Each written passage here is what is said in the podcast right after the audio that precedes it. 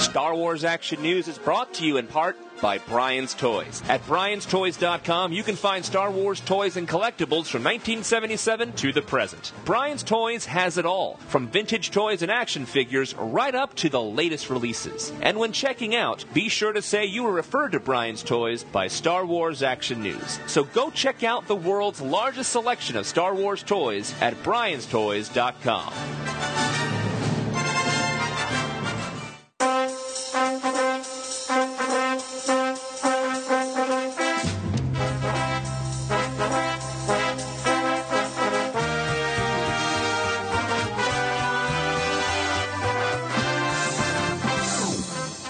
listening to Star Wars Action News, your source for Star Wars collecting news, reviews, and updates, helping Star Wars collectors collect better.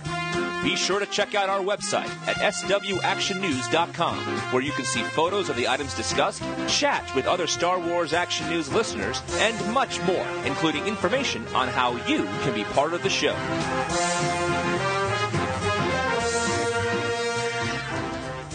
And welcome to Star Wars Action News. This is Marjorie. And this is Arnie. And my bags are packed, I'm ready to go. I'm leaving on a jet plane. I don't know when I'll be back again. Actually, I do. It's like 2 a.m. next Monday. Yes, it's time for San Diego Comic Con. I feel like doing the Kermit the Frog, yay! But I won't. Do it, come on. Yay! See, they needed a visual. Perhaps you can do it in person for people. At Comic Con, sure. This week has been all about Comic Con. It's almost like Celebration took a little bit of a back seat this past week. Everybody's focused on Comic Con. I know we're focused on Comic Con. The deadline you have first is always the deadline that's most important, isn't it? Exactly, yes. But Celebration 6 is the big one this year. I think that the panels show Star Wars presence at Comic Con. There will certainly be one, but everybody's focused on Celebration for Star Wars. I think so. I know we are with our celebration party that we're doing again with yakface.com. We still have some tickets for sale for that and it's really shaping up to be a great party. Now, we mentioned last time that Mark McKenna is the primary artist for our celebration shirt. And if you're listening to the Enhanced podcast right now, we are releasing another little teaser image. We released one on Facebook. Here's the second one. We'll put it on Facebook a little later in the week, but we've been getting color on the art now and it is looking spectacular. And I wish we could show the whole thing, but I don't want to do that till it's final and everybody's signed off on it. I probably shouldn't even be showing this teaser. Everything's subject to change, but we are 90% there and I think no, I know we have outdone last time. I showed it to the screen printer who said he wanted it to be even better than last time. And with some inspiration from several people, Jason from Yakface, Justin from Marvelicious Toys, our own graphic designer Chris, all pitching in some ideas on ways to really make this thing pop. I am stunned when I look at it. I just can't wait to see it on my chest. Yeah, it's really nice. I really like it. It really explodes. Doesn't just pop. But we've also got some prizes in addition to everyone who attends the party getting this shirt free with your ticket. We are getting prize donations. We've got prizes from Hallmark, Sideshow, Yakface has a ton that they're donating, Diamond Select, Brian's Toys, and we're working on more. We love giving away those door prizes and we know people like something to go home with. We wish we could give everybody a toy, but we're getting what we can to give away at that party. It's Darth Rockstar, perfectly named, is going to be our DJ that night. It's all at Embassy Suites on International Drive. It's a con hotel. The shuttle routes and times haven't been announced yet, but we know that that's where we're staying, so we're going to have transportation to and from the con. You can just hop one of the con shuttles to get there. The party is Thursday night and we're starting to get down at 7.30 and we're going to go a little half hour longer this time and we're partying till 11. So it's a great time. Head to yakface.com or swactionnews.com and click the banner on the top to get your tickets. One thing we're not going to have at the party is live tattooing. No, however, you're it's going just to... not sanitary with the food and drinks. Well, I guess it would be. I mean, last tattoos you got, the guys were drinking and smoking while they did it. Cigarettes, folks. I would never get a No, tattoo from somebody under the influence. That would not probably look good. no, no, no, no. But you may see me at the tattoo pavilion. maybe Arnie, but definitely me. Well, you have a tattoo that you've been wanting to get anyway, and what better place to get a tattoo than at Celebration? Well, yeah, because it's an R2D2. I'm just so indecisive. I've got three, and they were three that I had my mind on for so long, and I got them one, two, three, and then I ran out of ideas, and so now it's you gotta really want it to tattoo it, and I just don't know what I really want right now. So, Well, I, think- I was lucky because one of our friends and listeners, Aaron, was drawing an R2 and I fell in love with it. And it's very cool because it looks like a retro tattoo. It's very 50s kind of pinup looking and it's great and it's got flowers and X-wings and it's beautiful and I'm going to get it on my leg. I love that because it looks like a tattoo, you know, Yeah. kind of like a Guns N' Roses cover. Or It something. does. It's, it's perfect. but yet it's Star Wars, and I like that kind of classical tattoo art mixed with the Mm-hmm. geeky. So, and it's very personal to you because we've known Aaron for years Yes. and years now. And I love R2D2 almost as much as I love Jar Jar. Well, do you love all R2 units, or is it specifically R2D2? I actually have a problem with all R2 units. I think they're so freaking cute. If they had big chubby cheeks, I'd be squeezing and go, oh, look at a little R2. Because Kotobukiya has announced their Celebration 6 exclusive is an R2 unit. It is R2A6, which is kind of weird because it's like A6, the sports company. I would think it should be R2C6, but That would be adorable if it's R2C6. But he is green, and that's the color of celebration this year is green. well, there's several colors. I know, but it seems to be green on their website and green everywhere else. Somebody pointed out it looks a little bit like a Heineken logo, and now all I can see when I look at it is beer. Well, someone made a Heineken R2. That's cute. But before we get there, I think the reason there's been so little Celebration 6 news this week is because it's all about Comic Con. It is. And remember, what happens at Comic Con stays at Comic Con. It tends to, yes, and that's kind of a good thing. I don't know why Comic Con is such a hard party and con. My liver at the end of the week is like, oh, can we go home now? It's kind of like the Hasbro exclusives. The ha- Hasbro exclusives sold at Comic Con stay on eBay. So Yes. it works out. Now we are having the Star Wars fan breakfast on Friday the 13th. We need to get that head count to the Edgewater Grill. So the day this podcast is released, Monday, July 9th is your last day to RSVP. Can't believe how many people are coming. It's over twice as large as last year. I think we're taking over their restaurant. We are. They're opening a half hour early for us. Want to give major shout outs to Sideshow, who's donated for a door prize a 12 inch battle droid set. That's very cool. Diamond Select sent a couple of bust banks. Hallmark has given us Amazing amounts. I can't thank Christine enough. We've got some of the exclusive ornaments from Comic Con and a whole bunch of decorations and different things that people can take away. Brian's Toys sent along a removable blade Darth Vader FX Saber. So some great prizes and everything, but with the other exclusives, it's been a big week for exclusives. Hasbro did send out some copies of their carbon freezing set figure exclusive and you can see reviews for that now if you want to see some early previews. Jedi Temple Archives and Yakface have very detailed breakdowns as of this time of this recording. Chris Spice from sandtroopers.com did a video with it. But this week's been a lot about the sideshow pre-orders for Comic-Con exclusives that have gone up. I gotta say, Comic-Con exclusives from Sideshow this year really just feel like they're exclusive because they were released the week of Comic-Con or the week before Comic-Con because you order them, they ship immediately to your house. You don't have to carry them home, which I prefer. Yay! Round of applause for Sideshow. Oh, believe me, I love that fact. I love not having to ship from home. It just takes away a little bit from calling it an exclusive when it goes up the week before and it's delivered to your house that time. Well, but I will tell you that even though we got our carbon freezing chamber from Hasbro and we'll have a very detailed review later on of it, we're still going to be standing in line for exclusives because we try to help people out. Yeah. So it gives me more time to help because I know a lot of people want these Hallmark ornaments and I'm trying to get them for a few people so I can help others out. So this does free up line time and Marjorie time and Marjorie and Arnie time Yeah. and Marjorie and Barrett time and Marjorie and Justin time. So Which is very different time than Marjorie and Arnie time. I just want to go on the record. it is. But you know what I'm saying? We all, you know, I can do things I want. So it's kind of cool that it happens. Well, they put these up for pre-order and I went a little insane about these because sometimes you can never tell with Sideshow. Sometimes things sell out so uber quickly, like those droids, and other times they never sell out.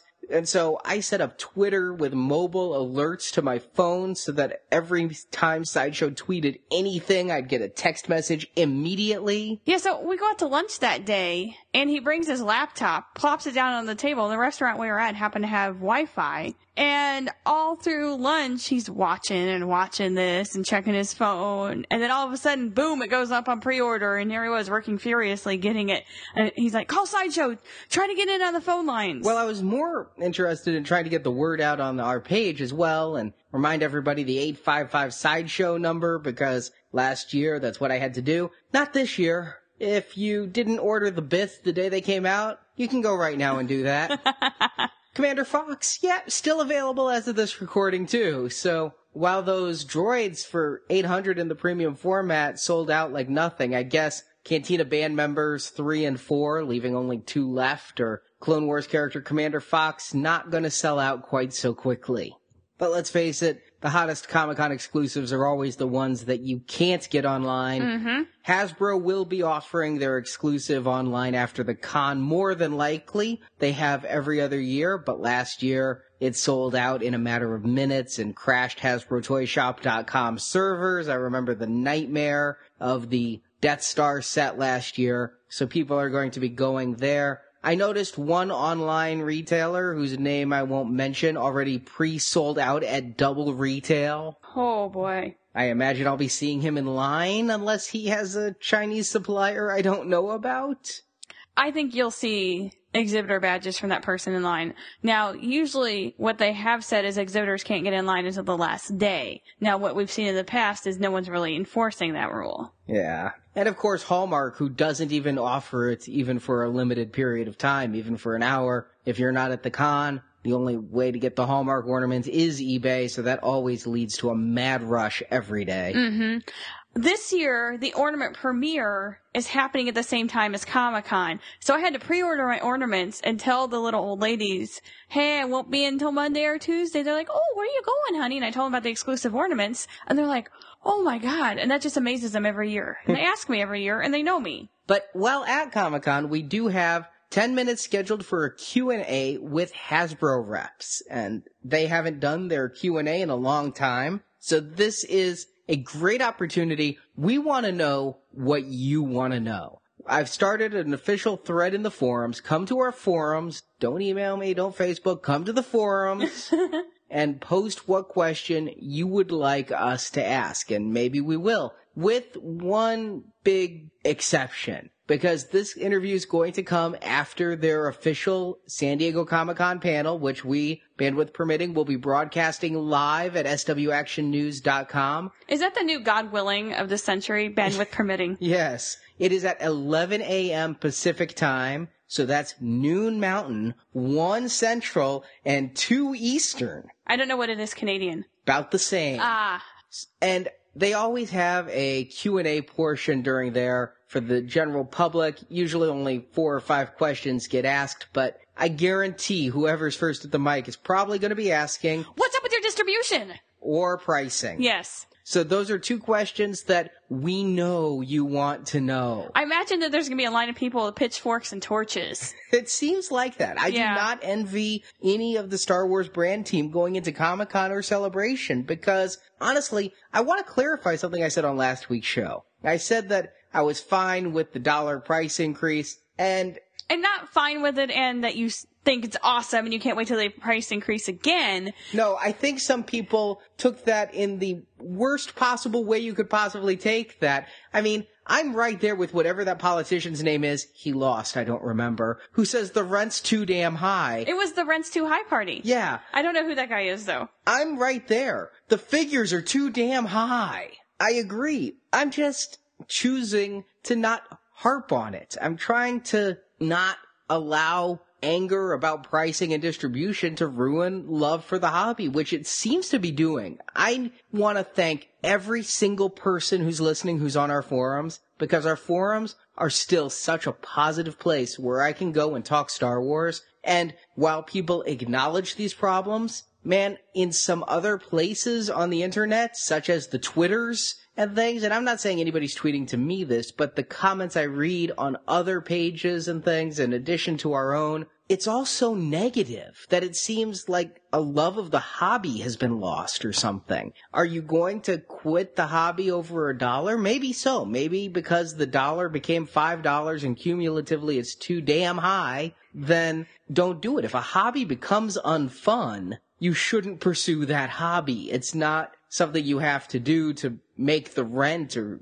to feed your family. It's what you do for fun. And if it stops being fun, take a break. How could you feed your family on this hobby? I'm, that's what I'm saying. Yeah. It's not like your job where if your job becomes sucky, it's, you just can't up and quit because it's your job and it pays your mortgage or your rent or whatever. And it's not like any type of schooling or things like that that you really need to see through. This is a hobby. This should be fun. And so I'm not going to sit around and mope and pull my hair out because I have to go to eBay for some Disney droids or because I have to order my figures online. I still enjoy the hobby. I still enjoy the figures. And so I'm choosing to just try to remain positive about all of it. You have to keep it fun. And once it's no longer fun for you, you're not going to do it anymore. It's still fun. Yes, it costs a little more and maybe we're more choosy about some of the things we buy, but that's what happens is you allocate the funds and divvy them up differently, but it's still fun and I still like it. Yeah, it pains me a little bit when I see how much they cost, but sometimes you get a win too, and we'll talk about that later on. Exactly. I mean, a long time ago, we budgeted a certain amount for Star Wars, and that budget hasn't gone up. It may need to, by the way. We need to have an offline conversation.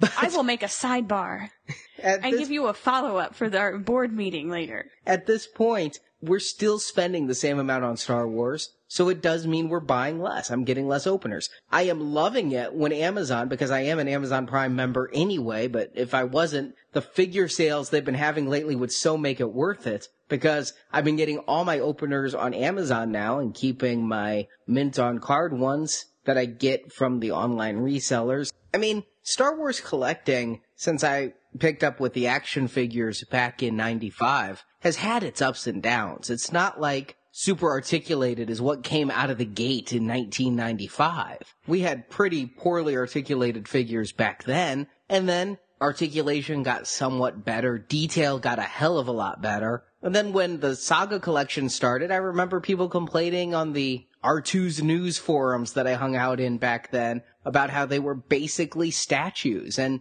yeah, I mean, some of them like Barriss Offee and others really, there was one way you could pose them and that's how they looked on the card. I remember the preview figures, Jango Fett and Zam Wesell. You couldn't do too much with them, but they looked really good if that was the pose you wanted them in. But shortly after that, we started getting super articulated, but not all of them were. We got better articulation and sure, since Revenge of the Sith and really since about halfway after Attack of the Clones, so almost a decade, we've had high articulation, but as you can see, every time you kind of marvel when they bring out a Power of the Force 2 sculpt and put it in a battle pack, it may not be have to look at that it's a takeaway. It's that we had perhaps a really great heyday with so many figures having so much articulation and so many accessories and things are being scaled back a little. And if that really bothers you, my first question is, were you collecting before the super articulated figures or did you just start when the figures became super articulated? And did you only buy the figures with all the articulation? Because if you were collecting in 1995, I've got to be a little suspect when you go, I hate figures with no articulation. Cause I remember Power of the Force 2 He Luke. That one was really bad. It's still tremendously bad, but awesome. And maybe I'm just an old fogey, but I'm collecting toys. And in my day, we had five points of articulation, and we liked it. If you want really super detailed, articulated, swappable parts, I have never thought a four inch figure was the place to look for that. I think Sideshow's 12 inch line, especially now that they've partnered with Hot Toys, is the place to look for that. And again, with the price of figures, you've got to look. You could buy a 1 6 scale sideshow figure for every case of new Hasbro figures. So if that's what you want, it's there, just not in this scale and not in this type of quantity. But that line's getting pretty deep too. and you just gotta focus on what you love. And if you're not finding the love for those figures anymore, is there something else you love? That's where I choose to focus. You can choose to focus on negativity, but I'm glad that the people who talk to me about it haven't.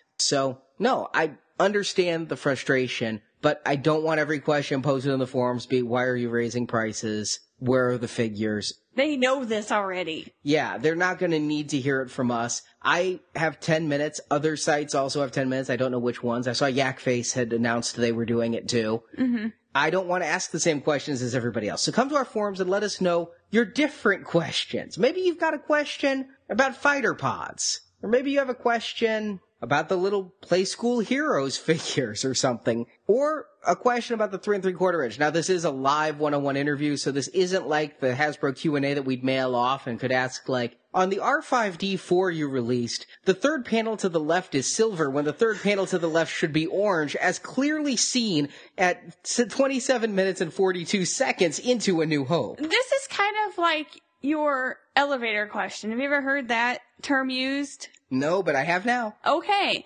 What it is, is you need to have your elevator speech prepared because one time you're going to be in the elevator with someone like, say, George Lucas or someone like that. And instead of looking like a bumbling idiot, you're going, you want to have it nailed down. So you're like, boom, boom, boom, boom. Good questions. And we're done. So I'm a fast talking idiot instead of a bumbling idiot. Got it. That's the elevator speech. But yeah, basically we're looking for larger scale questions, not about distribution and pricing, that don't go into such minutia that they'll have to get back to me on it. And of course, if it's not shown at Comic Con, they're not going to say whether or not they're going to make an upcoming figure or release it. I can ask if so there's one person or one ship everybody's asking about, but I when are you gonna make this? When are you gonna make this? Do you think they're gonna hear that 80 times? they already put that stipulation on the email Q and A's that we couldn't ask about that. So I imagine that also would be a great way to get a non-response such as you'll have to wait and see or well we'll take it under consideration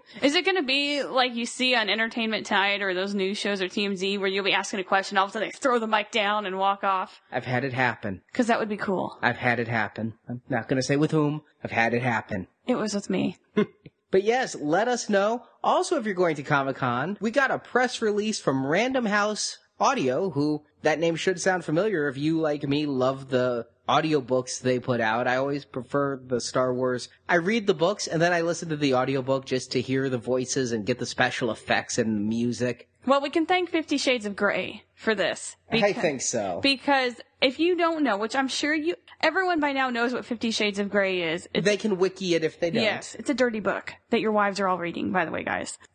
That was Twilight fan fiction, first of all. So let me put that out there so you've got a little knowledge to go with this next thing I'm gonna say. Random House now wants to hear your fan audio because this book was crazy popular and they're talking about making a movie starring Jennifer Aniston. Which, it might be a nice thing for you guys, I guess. You know, you say that it's because of Fifty Shades of Grey, and I'm not gonna say you're entirely wrong, because I said the exact same thing, but Nathan from StarWarsFanWorks.com knows so much about fan audio and fan fiction and such. This isn't unheard of in Star Wars. They had a contest for the Star Wars Adventure Journal where fan fiction could become published in that journal, which would end up being canon. They also had the come up with a backstory on StarWars.com a while back where fans could write in and create backstories to obscure ships and aliens in the Star Wars universe. So this isn't the first time that fan derived stories have been looked at officially by Del Rey, Random House, or West End Games, what have you. But it does feel a little like Fifty Shades of Grey may have helped it, but it's not just Star Wars either. They're looking at Star Wars, Percy Jackson and the Olympians, Hitchhiker's Guide to the Galaxy, The Inheritance Cycle, and Artemis Fowl. And I'm not sure from reading their press release if there's going to be a winner from each of the categories or if simply the single best fan fiction from all of them could win. So if somebody writes some really great Artemis Fowl, I don't know what that is. Yeah, I don't know what that is, but it sounds like you don't want to catch it.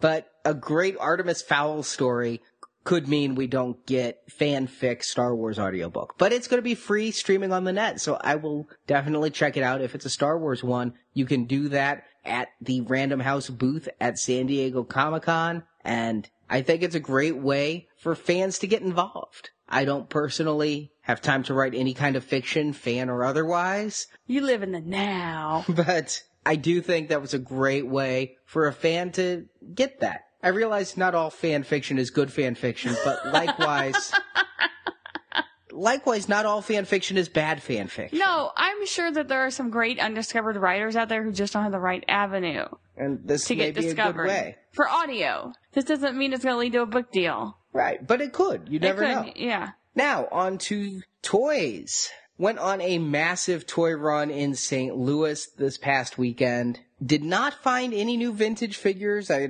read some more reports of people finding Wedge and others. What I did find were two new battle packs. Now, these are the ones Jonathan from Republic Forces Radio Network had found at his Walmart the week before, but he didn't feel like picking up at the new nearly $30 price. And I yeah, that's kind of high, but, you know, It's three figures for $30. that's going right. Those used to be a bargain. These are the new sculpts. They were talked about way back at Toy Fair, but by being new sculpts, I know a lot of people aren't very happy with them because these are the figures with five points of articulation, like I was talking about earlier in the show. I honestly was hemming and hawing on picking these up. What pushed me over the edge is I was at a Target that, even though it was after July 1st, had not instituted the July 1st price hike yet. So I was able to get these for $22 and I didn't want to hesitate on them because I still have that completist bit in me and I probably would have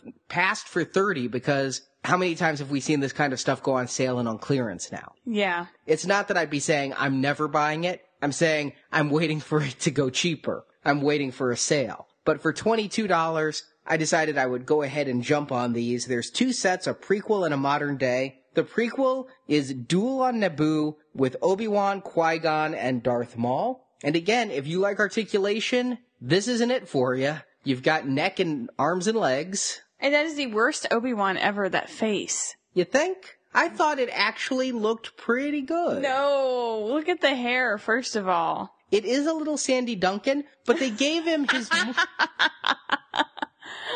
they gave him his mole. You know, he has that mole on Okay, his I forehead. understand, but I could put a mole on Qui-Gon and it won't, not gonna look like Obi-Wan. It's a very good Qui Gon. That It looks is. a lot like Liam Neeson. It does, but the Obi-Wan is just so bad. And Darth Maul, his head looks funny. It's just tilted wrong and he's got his weird teeth gnashing. It almost does look like Darth Maul's like, do I have any spinach in there? That's kind of how his mouth is pulled back from his teeth. I I like the Obi-Wan face. I think they got the cheekbones right. I think they got the pursed lips right. They got the mole. The Padawan braid, it looks a bit like a tail. It doesn't really look like It a hair does, braid. It's yeah. a bit thick. I love the vibrant color of Qui-Gon's green saber. They often wash out the sabers. Obi-Wan's here is a little bit washed out. Darth Maul's is a little bit washed out. But Obi-Wan's is this vibrant, bright green that I really like. So I think there's some good in here. We've been complaining about the soft goods and the plastics lately limiting articulation in places. Well, here they've molded the skirts to the legs or whatever you Yeah, call they've it got the old down. style vintage pantsuits legs. Exactly, because they have the vintage style articulation. Mm-hmm. Yeah. So it's going to allow you to move them and sit them in vehicles and whatnot without being hampered by harder vinyl or soft goods that don't look quite as good to me and cost more. But you've got the cut look here, which is what we had. Again, Power of the Force 2 era was doing this type of thing too. Except for like the Royal Guard we got. You want to talk about statues. Two points of articulation and we liked it.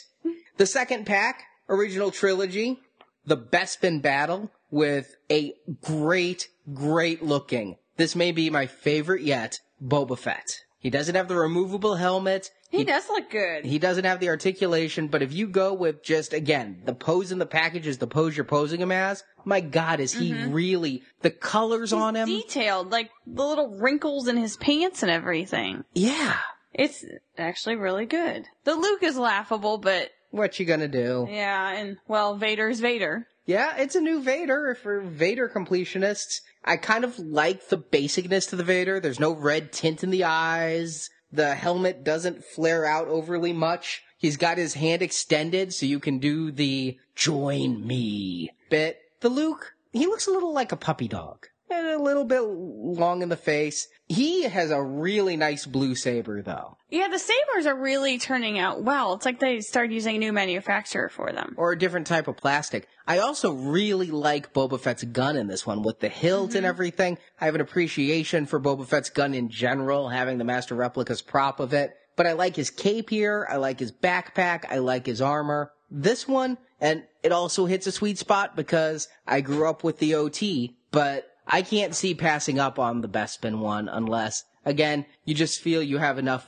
versions of those characters with better articulation. But yeah, to me, I'd really only pick up the original trilogy one, I think. yeah. The duel on Naboo, kinda skippable. But then I saw reports on Yakface and Jedi Temple Archives. Something new was hitting. Yes, it's exciting when new toys are hitting stores because then you go and you go and you hope you find them. Marjorie went with the DPCI. I did. I actually sent you with two because Jedi Temple Archives posted a correction. It had been posted originally. The DPCI was 087060302. Somebody wrote into them and said it's actually 087061172. I don't know which one you used. I actually tried them both, and only the first one worked. And here's the trick. I learned something. First, the guys in the Target toy aisle were a lot of fun, and they were asking to help me, which is unusual. They want to know if I need help finding anything, you know, am I finding everything okay? And go, well, you know, as a matter of fact, I'm looking for this.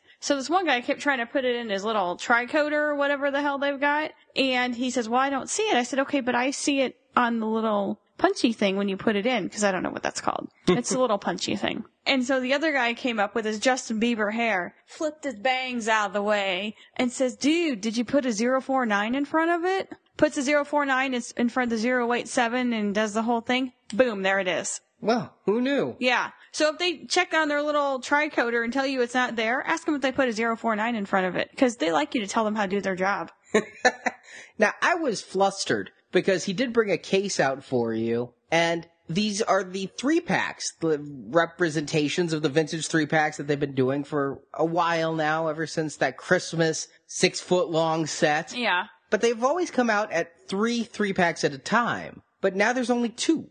They brought out a case and it only had three of each, which there were two different designs. And I went online and checked, and sure enough, that's all anybody's finding. It's a strange thing, I think, that they've broken from that pattern. It's possible, because we have seen these also go on clearance, that Target may have said three is too many. People are choosing. But it looks like the Android set with Chewbacca, R2D2, and C3PO is not yet shipping. We were able to get the others. There is no toy that I like to get out of Target's DPCI system more than these vintage three packs because I do love them when they're unpunched. And most all of ours are unpunched. There was mm-hmm. one set, it got punched. I'm not going to agonize about it, but it did. But these being case fresh, unpunched, kind of makes me happy. And now here we have the exact opposite of what we had with those previous battle packs because here we're getting all new figures and these are vintage style figures. These are some really good detail, articulated, loaded with soft goods where appropriate figures. And there's the villain set that comes with a sand person who's swaddled in a soft goods cloak. They could do so much better on the sand people, or maybe it's just hard to do. I really love sand people because they used to scare me. But this just looks like he's wearing gauze that's been dyed in tea bags. Oh, and he's got a broken hand. Look at that hand. Is that normal? Look at that hand. I think it's just how they posed it. Okay. Because the other one is not like that. Okay. There's another Boba Fett, and this one, I think he looks really good. For some reason, just to me, I like the paint job on the other one more. It's a more vibrant paint job in the three pack, but that I, the regular one, the low articulation one. But this one is a nice looking Boba Fett. He's got the removable helmet. He's got his blaster, which looks very cool. The soft goods half cape. But then a figure you'll definitely want a brand new Snaggletooth. And Yakface did a side by side comparison of all the Snaggletooth figures from vintage to now. He's changed a bit. He has, and this is the most movie accurate one ever. And really, compared to that, some of these previous three packs, the one I got punched and I just didn't care enough to go back and try to fix it was a bunch of repacks. And I was so bummed out by it. It's nice to see these sets getting some attention they deserve, getting some retools and some new figures like that Snaggletooth.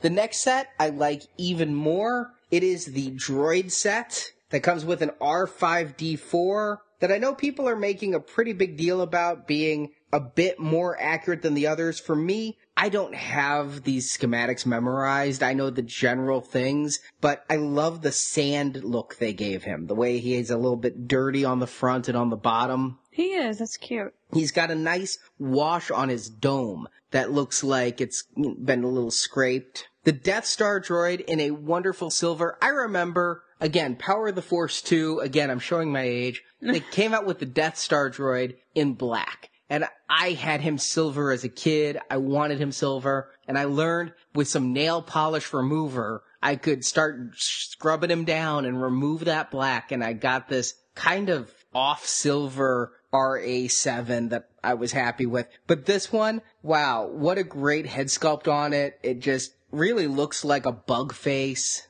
Don't you wonder sometimes about the design of why they made things certain way? Like, what would, if this were a real droid, what purpose would that weird mouth have? Terry, I wonder things like that. and then there's a brown Gonk droid, a new Gonk droid with a removable top to show his internal workings. Again, a great, great paint wash on the Power Droid here. They call him Power Droid, I call him Gonk. It's still not the vintage one. I don't know. I had something in my heart for the vintage coloring of the old purple Power Droid, but this one, far more screen accurate. Great set. Now these sets are supposed to be priced at about $26, and given the figures you get in them, I think that's a really good price because three figures anymore you're not going to get them for less than approximately $30. The price may be fluctuating. It's been fluctuating all over. I saw some reports that people who were getting these initially, they were still ringing up at the older price of 15 or $16. Phenomenal to get three figures for that. And when Marjorie came home, she'd bought them and I was happy and $26, $16. I cared, but not enough to ask. And I'll admit, I was buying some other stuff, and I always ring up the Star Wars stuff separate because we track that and we have a budget for it. And I didn't pay any attention. I'll be honest. I was buying things for me at Target and things for my doggies, and I didn't pay attention to what the cashier said. Arnie asked me how much when I got home. You had no clue. You had to yank the receipt. Yeah. So I bought. Let me just set the scenario here. Four of these figure packs. Four three figure packs I paid five fifty three each for them. What happened was they never updated their system from when the last sets went on deep clearance and they gave them the same DPCI number. And so without even knowing it, when it rung up, they rang up at the clearance price of the old sets, which is a major win, especially coming the week before Comic Con when I'm selling stuff on eBay mm-hmm. to try to get a little extra in the Star Wars funds for the exclusives. So if you're hearing this, definitely try out the DPCIs we checked earlier. These are both really good packs. I think I like them both better than the one they didn't release, the Android pack. I gotta see it, but I much prefer a new Power Droid and a new Snaggletooth to another Chewbacca, another 3PO, another R2. I kind like having the old figures. It's fun, and maybe they're preying in my nostalgia, but I like them. In online news, Sideshow has previewed a bunch of stuff we'll probably see next week at Comic Con. A new 1 6 scale figure, an Obi-Wan Kenobi. Now, you didn't like what Hasbro did. I really like the Ewan McGregor face on Sideshow's 6 scale figure here. Okay, I'm gonna go out on a limb. I think it looks like Jerry O'Connell. No. Maybe um, I need to see more photos or need to see it in person. I agree seeing it in person will always help, but I thought that looked very good. I thought it had a nice look to it. And again, the Jedi body that they use again and again. They've also teased, if you want to go a little bit bigger, a premium format Darth Malgus. Didn't we say Darth Malgus was perfect for premium format? Yes. Life size, not so much. Are people clamoring to get him? I would like him in premium format. But if premium format's not big enough, you want life size, They've also teased a life-sized Boba Fett, which is of course made perfectly to go next to your life-sized Han and Carbonite. Yes. Which still hasn't gone on sale. Yes.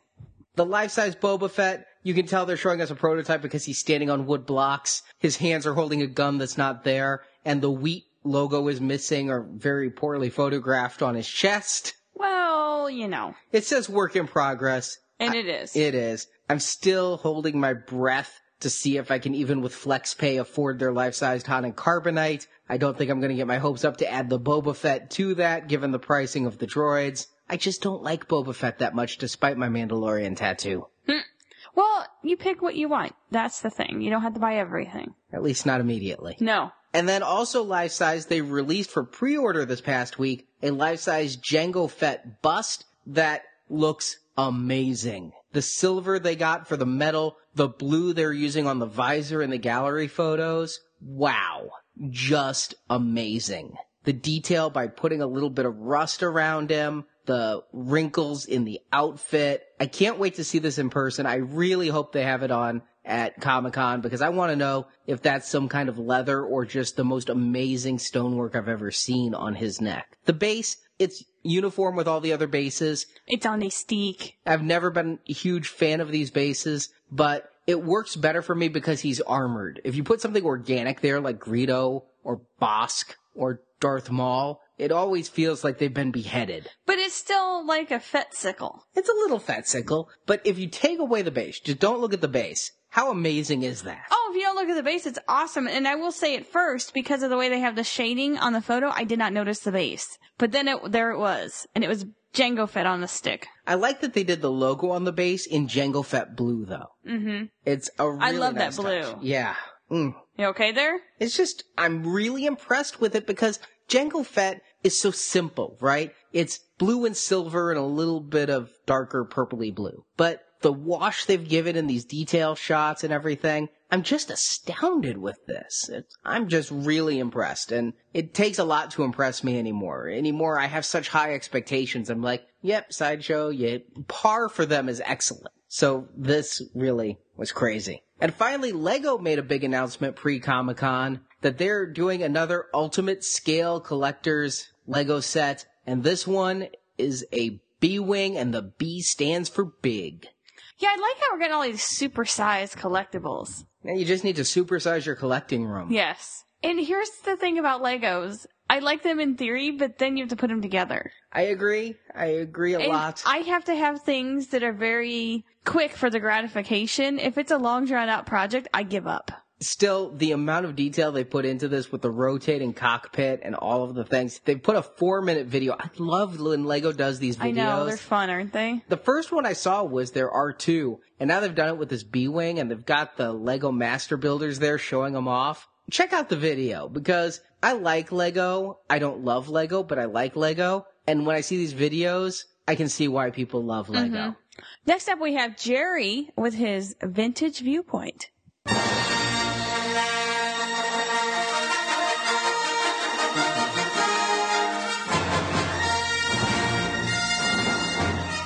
Everyone, Jerry here to bring you my latest vintage viewpoint. You know, I hear a lot of talk about the droid factory and modern Star Wars collecting. Go to Orlando right now, the Tatooine Traders, and you get to see a real life droid factory of astromech parts. Heck, even back in 2008, Walmart had two packs that were actually called Droid Factory. And of course, many folks refer to the various Build-A-Droid waves as Droid Factory pieces. But whenever I hear Droid Factory, I always do a double take.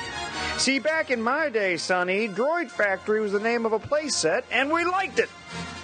I need another leg. It's Kenner's new Star Wars Droid Factory that you put together to make your own droids. Jawa action figures sold separately. Hey, I made R2D2. You can make your own droids or follow the droid maker blueprints. By switching different tops, arms, and legs, you can make hundreds of droids, up to five at a time.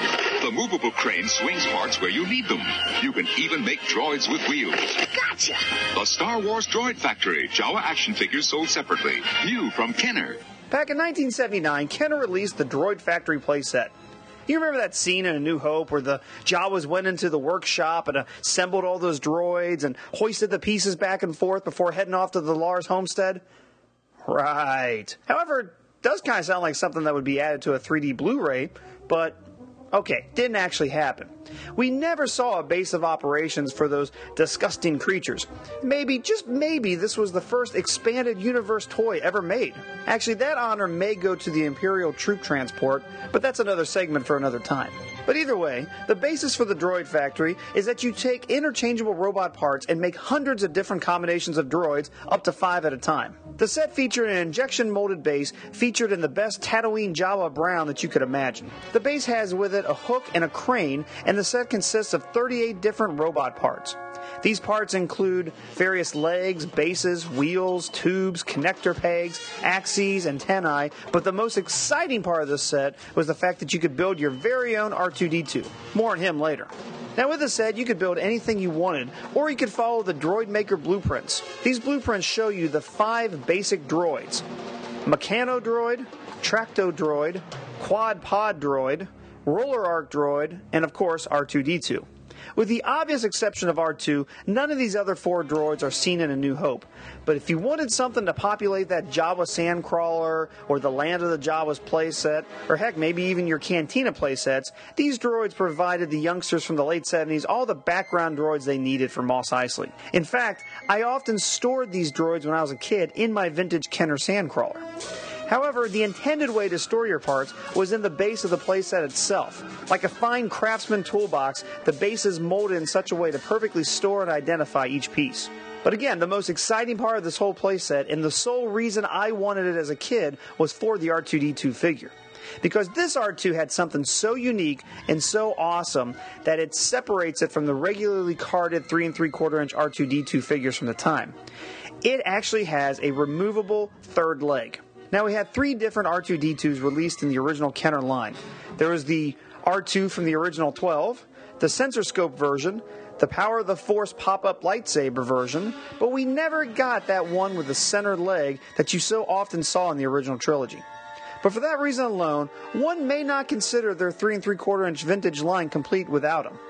Yes, I know he's more of a set of parts for a playset, but this R2 is a must have. Now, some interesting facts about the Droid Factory. Since it was released in 1979 originally, the Empire Strikes Back packaging was just around the corner. And one can find the Droid Factory playset in both Star Wars and Empire Strikes Back packaging. You know, because of that famous scene where Luke leaves Dagobah and then stops by Tatooine on the way to go visit the Jawas, and he has them make him a droid army to go invade Bespin. Yeah, hey, make me a quad pod and a roller arc droid. I'm taking Vader out on Cloud City. Okay, I'll stop that now. That obviously didn't happen either. But for a movie where an ice planet, a swamp, an asteroid field, and a city in the clouds are the settings, it does seem odd that anything Tatooine-ish from the original Star Wars would be released in an Empire Strikes Back box. But there you have it. Interestingly, though, it wasn't just a logo swap. The entire picture on the box is different. The differences are subtle, but the key change is, is that a Tatooine Luke and Obi-Wan Kenobi figure are featured on the picture of the Empire box, whereas the Star Wars box only had Jawas on it. So the Empire box was briefly seen in 1980, and then the set faded into obscurity with no further releases. However, if one owned a Jabba's Dungeon playset from 1983 and 1984, this Droid Factory base and crane should look somewhat familiar to you. Now, in what might be the crappiest vintage playset ever, the Jabba Dungeon playset used a Droid Factory base remolded to not have slots for droid parts, but to just have some random useless detail.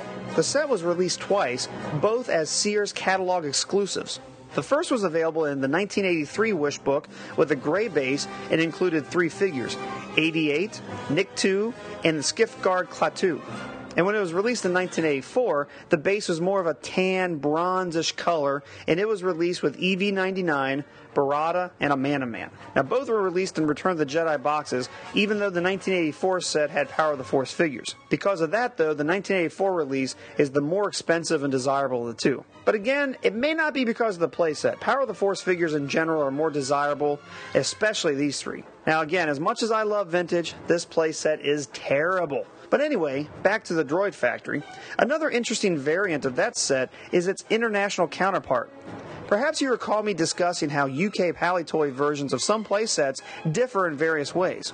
I talked in depth about the Palitoy Death Star in one of my very first vintage viewpoints back a few years ago. But the other Palitoy playsets that differed were the Creature Cantina, Land of the Jawas, and the Droid Factory. The biggest difference was that instead of having a hard injection molded base, the Palitoy versions would be thermoformed with a piece of recycled chipboard blistered across the bottom. This was to save cost. Now, in the case of the Droid Factory set, this resulted in the set not having a crane since a thermoformed piece of plastic wouldn't allow you to snap something in place. You would just tear right through it.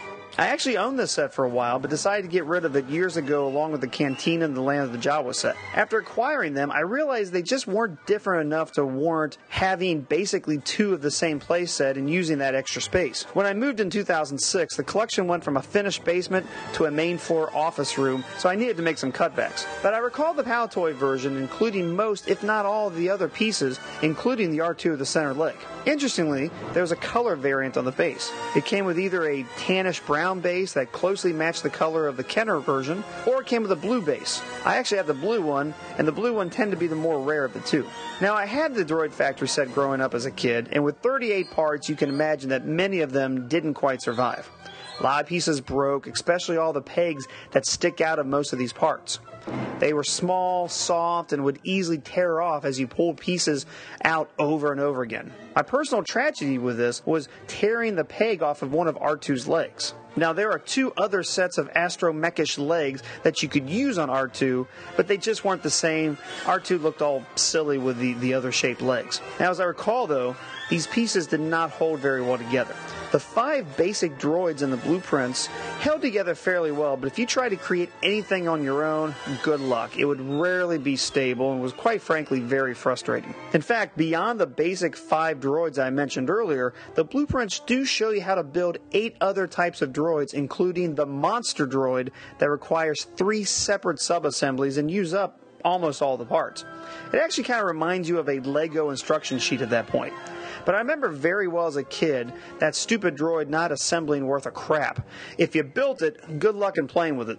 The thing would just topple over if you stared at it wrong. So when I decided to complete my vintage collection back in 1999, I went hunting for a new Droid Factory playset. Oddly enough, the first thing I bought was a reproduction of the sticker that went around the barrel of a Kenner R2 figure. And this sticker would actually work on any Kenner R2 figure, not just the Droid Factory one.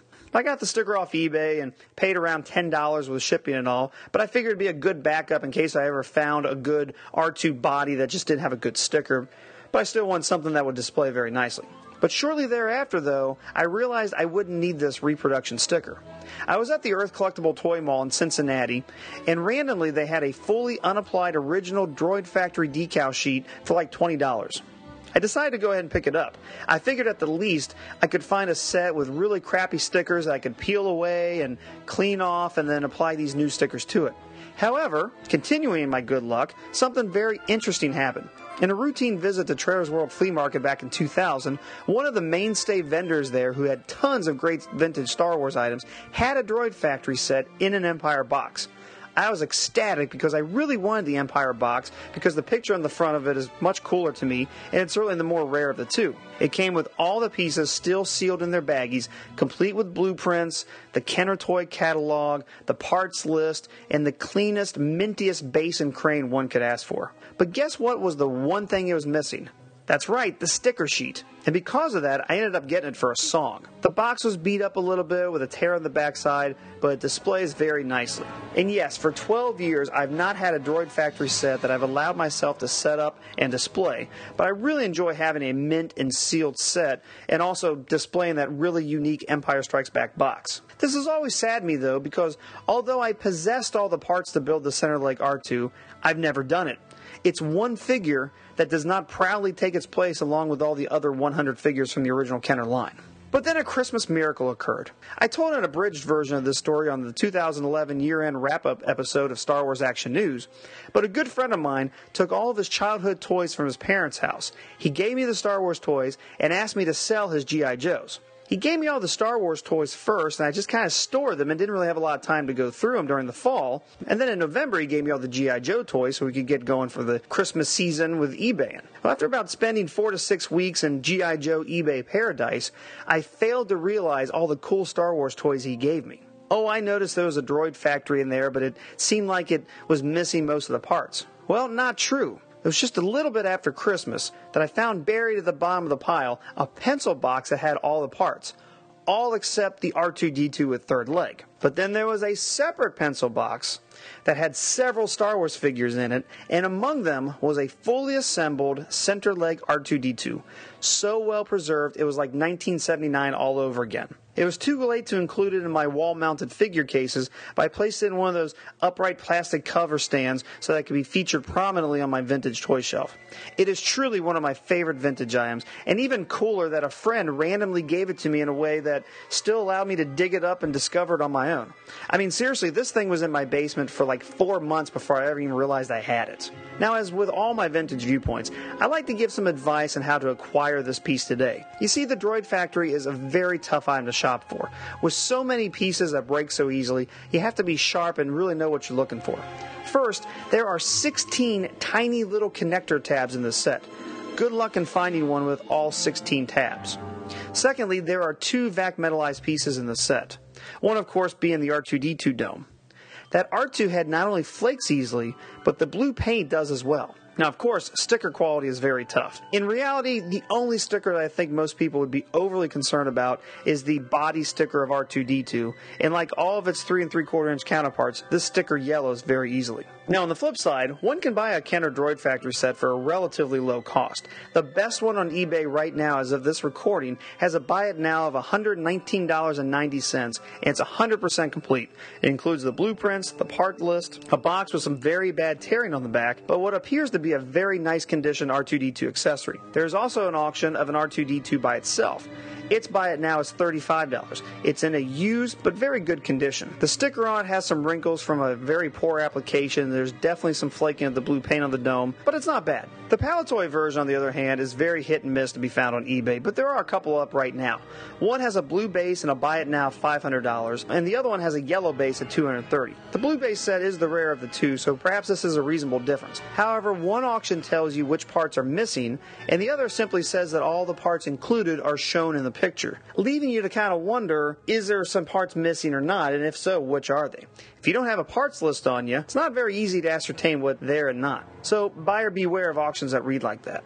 Well, thanks everyone for joining me once again in the step back in time to see what a real droid factory is all about. If I don't offer up a segment between now and Celebration 6, I definitely look forward to seeing all of you down Orlando, and I hope to see you at the Star Wars Action News Party. And heck, maybe we can hang out at the Droid Factory down there in the Tatooine like temperatures of Orlando in August. See how I brought all that back together? Alright, well, I'll now return you to Arnie and Marjorie, and remember, we really do care.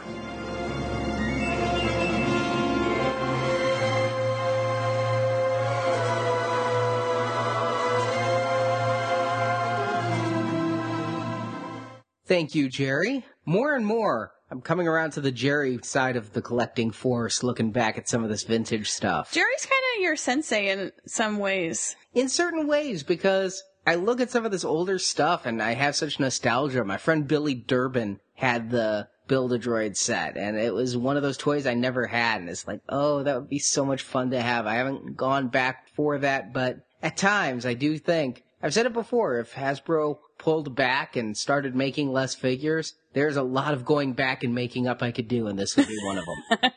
Finally, this week, Marjorie and I did go to the Toyman Toy Show in St. Louis this past Sunday, and we were there looking both for some vintage toys as well as any Tatooine toys we could send to Frank Diorio for his diorama workshop for Celebration 6. And here is our report from the Toyman Toy Show.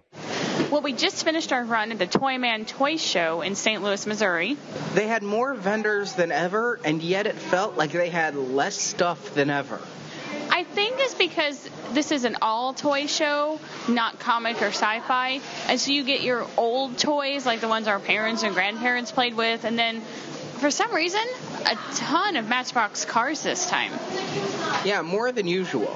And it was a much quicker trip this time. Usually we take a couple hours going through the aisles. I say this time we were in and out in under an hour. Yeah, and we didn't buy any giant Lego people this time. There weren't even any there. No, the guy who made him was there. He didn't even have Anakin, so either he sold him or left him at home. And the other ones he said he was making, maybe we'll see those next time, but not this time. The only Star Wars things I saw of interest, they did have Queen Amidala's starship from Episode One. This is my first time seeing it unboxed. The thing is really big, really cool. It was complete with box but loose for 80. I held off just because I don't have a place to put it right now outside of the box. I know it's hard to disassemble. It doesn't just go back in the box easily. And so I felt I'd rather have the fun of putting it together and decaling it myself versus buying a loose one like this. No, that's a good idea. And if we'd had our display room set up and I had a place right where I could put it, that would be one thing. I put all my R2 units on the top to be shot off later. I could maybe get a slingshot. We're losing droids fast. You're silly. And the only other thing we saw was a vintage Star Wars puzzle. Yeah, and it was my favorite Luke shot, which is Luke on Tatooine watching the twin sunset, and I love it, and that's just my favorite. But it was a dollar, and it was opened. I would have bought it for the dollar, hands down. However, with a puzzle, you never know if all the pieces are going to be there. I have such a great memory of that puzzle because when I was like five years old, my friend's mother took us to an Osco drug, and we wanted to buy something ourselves. I think this was my first time ever buying something ourselves, and I had a penny jar, and I had counted out all my pennies, and I had 200 pennies.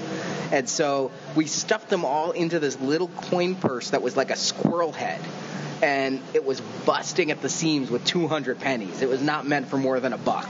And we get there, and I'm trying to decide what I can buy for my $2. And there's this puzzle, and it was about a buck 49 and I decide to buy it. First ever item that I'm buying with my own money, without my parents there to pay. And so we check out at Osco, and we get up to check out, and they say it'll be whatever it, they said it would be.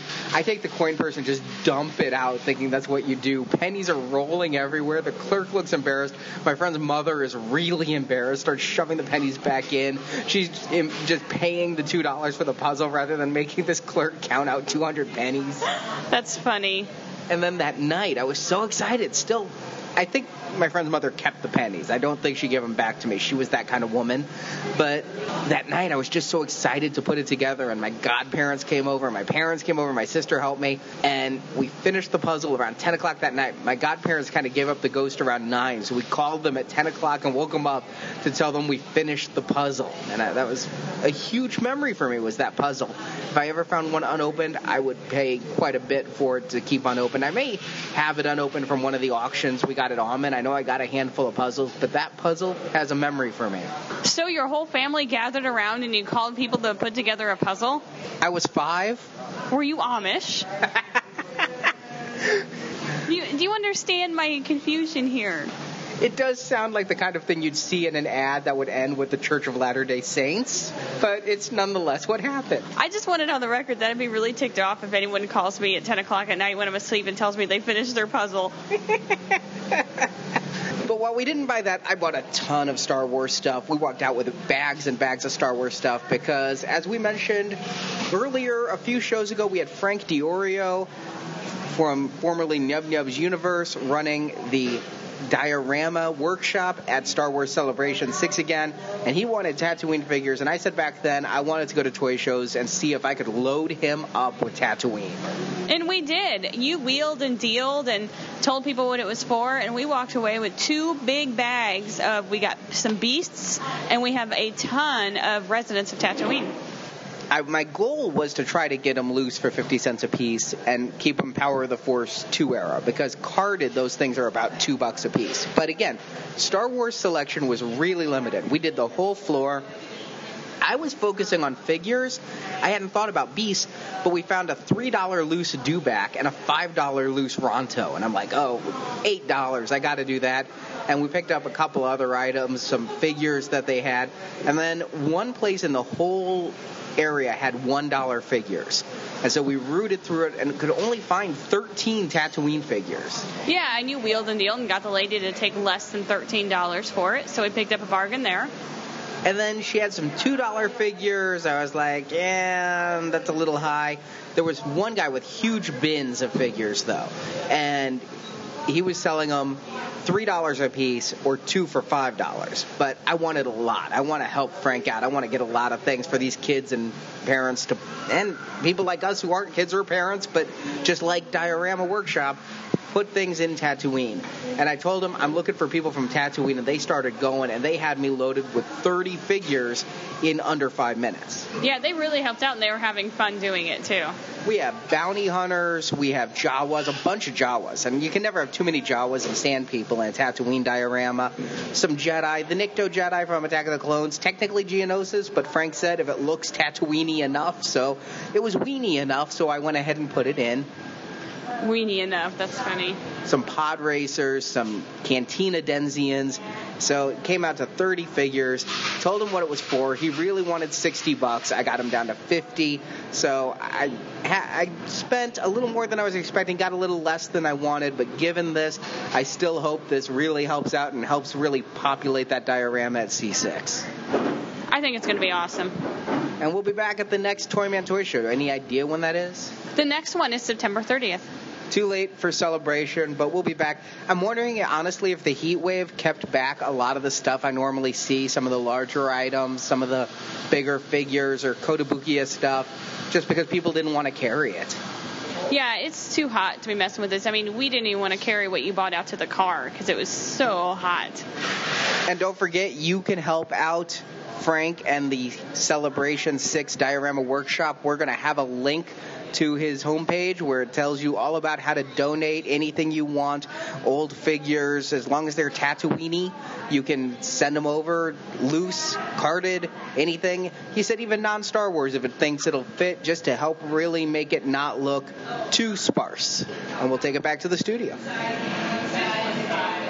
And finally, this week, we are going to hop over the pond and check in with Steve the Ginger Prince in the UK.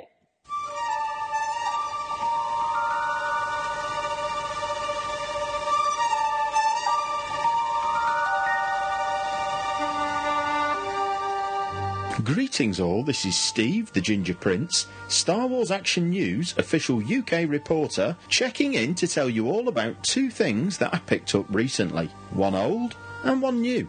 Let's start with the old first. On the first day of July, the lovely Suzanne and I took a trip out to the Barry Potter Toy Fair, held at the Reebok Stadium in sunny Bolton. We've been going to the Barry Potter Toy Fairs for about five years now, so we know what to expect. They cram around 300 stalls into a large function room in the bowels of the football stadium. It's mostly model cars, dolls, and train sets. Quite old worldy, but there's usually one or two fairly modern sellers with some Star Wars stuff, and occasionally someone who's had a right old rummage through their attic and found some nifty things that I can look through. Barry Potter is the bloke who runs them. That's Barry, not Harry. There's very little of that wand-waving shite to be found. So, four or five times a year, he brings his toy fair to our neck of the woods, so we try and pop along for a couple of hours. We were surprised on this visit to find quite a lot of Star Wars bits and bobs, with lots of older delights, from some of the head-scratchingly bizarre Phantom Menace tie-in merchandise to some neo-vintage Power of the Force era goodies. It was a bit of an education, to be honest. We saw collectibles that I was unaware even existed, like a giant gas-powered remote control Luke's land speeder, and whole lines of toys that had somehow passed me by, like the weird Power of the Force Complete Galaxy line. I'm really interested to find out do any listeners out there own the four Complete Galaxy sets that were made? Because all four were news to me. They're very odd. You get a planet, a dodgy figure, and some sort of environment or surround. There's an Ewok hang gliding on Endor, Yoda and a Bogwing on Dagobah, Reverend Luke and a Sarlacc on Tatooine, and Vader in his meditation chamber on the Death Star, predating the 500th figure version of this by a long way. I don't know how these escaped my knowledge, but this was genuinely my first experience with them. And I'm interested to hear if anyone out there can educate me further about this weird little nook of Star Wars action figure collecting.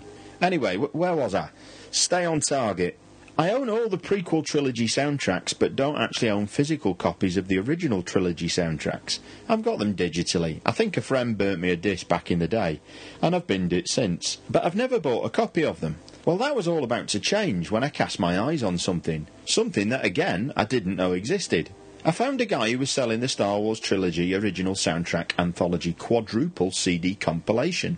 He wanted £10 for it, and considering it was still in its original shrink wrap, I bit his hand off. Apparently, the set was released in 1993 and it contains all three soundtracks from the original Star Wars trilogy A New Hope, The Empire Strikes Back, and Return of the Jedi. It claims to be the most comprehensive soundtrack anthology ever commercially released, and boasts cleaned up sound from the original soundtrack releases. It also has a bonus fourth disc containing outtakes, alternate and expanded cues, and never before released tracks that can't be found anywhere else, plus a colourful booklet touching upon all facets of John Williams' unforgettable music, with extensive and in depth examination of Williams' classic compositions, including comparisons between the soundtrack recordings and their film version counterpart. All in all, it's a great set, and I'm very happy to have picked it up for such a tidy price. Right, what about the new? Well, back in February of this year, when Arnie and Marjorie were at Toy Fair, they interviewed a British guy from Winning Moves, the company behind a card game called Top Trumps. Like most British men of my age, I love Top Trumps. They were an essential part of my growing up here in the UK. You Americans had G.I. Joe. We Brits had Top Trumps. What do I like more than Top Trumps? Well, Star Wars Top Trumps. I own all of the Star Wars Top Trumps that have been produced. The US pack, the British original trilogy and prequel trilogy packs, the Clone Wars packs, both Tartakovsky and Filoni eras. Heck, I even own German Star Wars top trumps. Well, imagine how pleased I was to find that, unbeknownst to me, a pack of top trumps had been issued to celebrate the 3D release of The Phantom Menace earlier this year, and that my local entertainer toy shop was selling them at £4 a pop. The pack of cards is perhaps the best Star Wars pack to date, a vibrant red outline, great choice of photos, and a fabulous little lightsaber graphic for each of the six character properties that you use to try and win each other's cards. Jedi powers, dark side, greed, courage, flying skills, and Hall of Fame. The best card in the pack, the one that is stacked with a greater chance of winning any duel, or the top trump if you prefer, is Darth Maul, hence his ugly mug on the front of the pack. There's a nice spread of cards in the deck, from Jar Jar Binks to Wald and even a clawfish. I sincerely hope that if and when the other five films of the saga hit the cinemas in 3D, they make five accompanying packs of Top Trumps, because I'll buy them all in a flash. Okay, that was short and sweet, but as I always say, it's not the length of your lightsaber blade, it's what you do with it, or something like that anyway. I'll put you back in the safe hands of Marjorie and Arnie.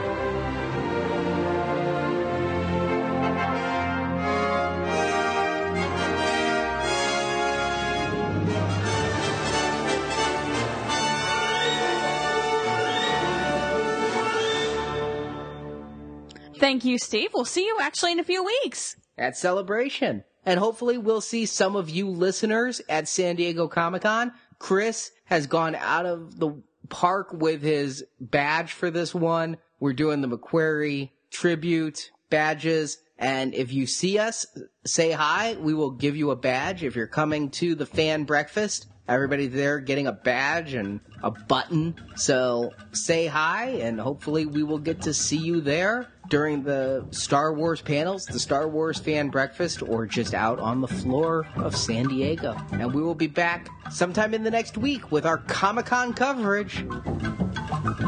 We'll talk to you then.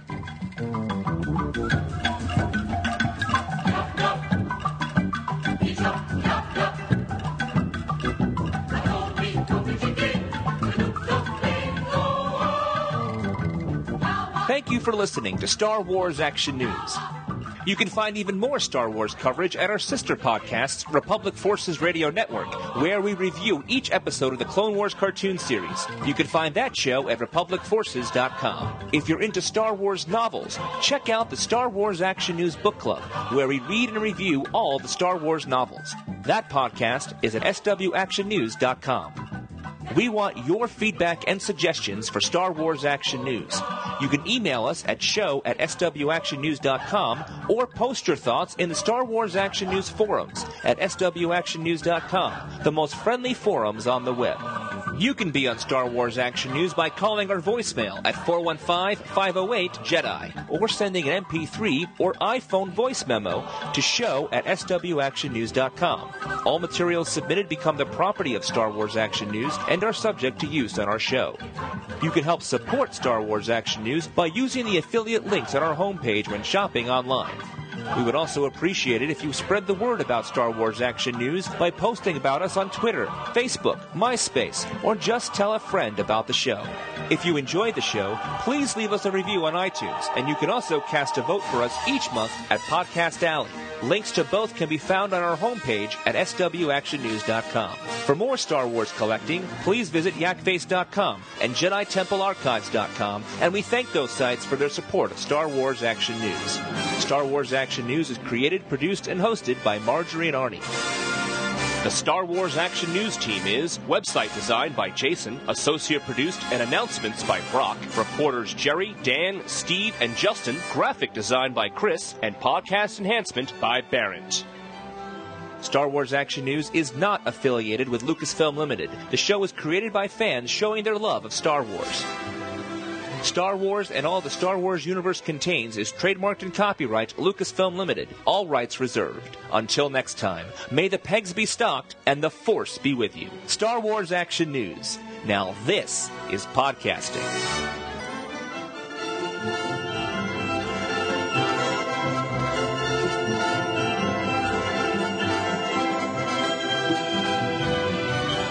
Star Wars Star Action Wars News Action News is a Vinny Guns Media, Media production, copyright 2012. 2012. All rights, All reserved. rights reserved. Somebody pointed out it looked like a Guinness bottle, and I don't disagree with the green and or was it Heineken? Maybe I think it's said? Heineken you're thinking of, All right, then we will redo that. starring Jennifer Aniston. That's from Friends.